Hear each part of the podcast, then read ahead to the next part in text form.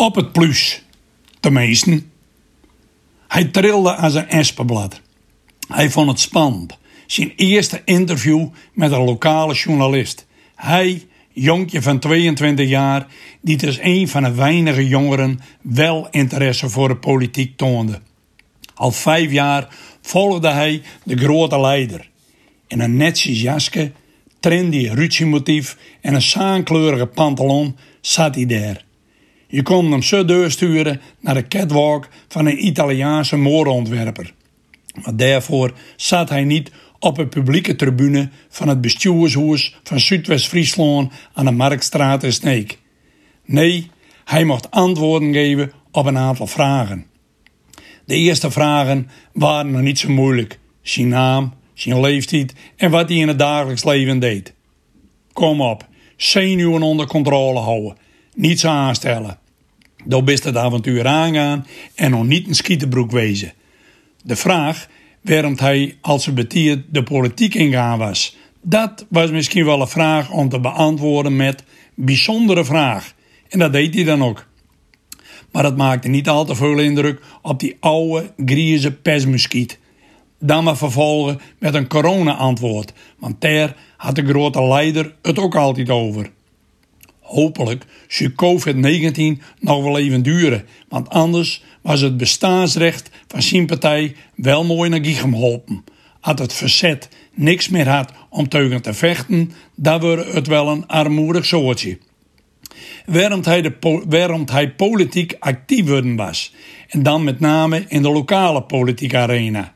Hé, alweer een bijzondere vraag, maar ik kon hem nog correct inhouden. Niet weer over bijzondere vragen beginnen.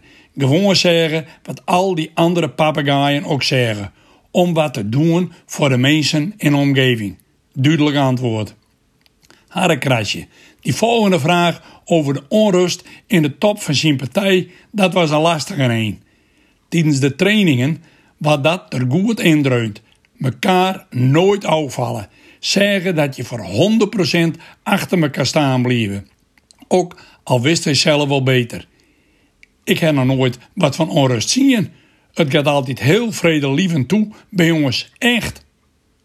Waarom veranderde die grieze kop voor hem nou in één groot vraagteken? Het was toch een helder antwoord? Jeuminekkes. Nou kwam de vraag, al werd hij nachten van wakker liggen had.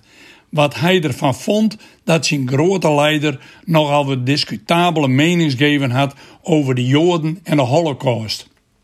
Eigenlijk vond hij dat niet zo netjes van de grote leider. Het rukte een beetje naar brune drap van drie kwart eeuw leden. Wat, dat had hij goed onthouden. Bij lastige vragen simpelweg zeggen, daar wil ik niet op ingaan. Hier was het moment. Van achteruit in straat zei hij netjes, daar ga ik niet op in. Tot twee keer toe, omdat die Grieschop ook twee keer dezelfde vraag stelde. Gelukkig, daar was de laatste vraag al.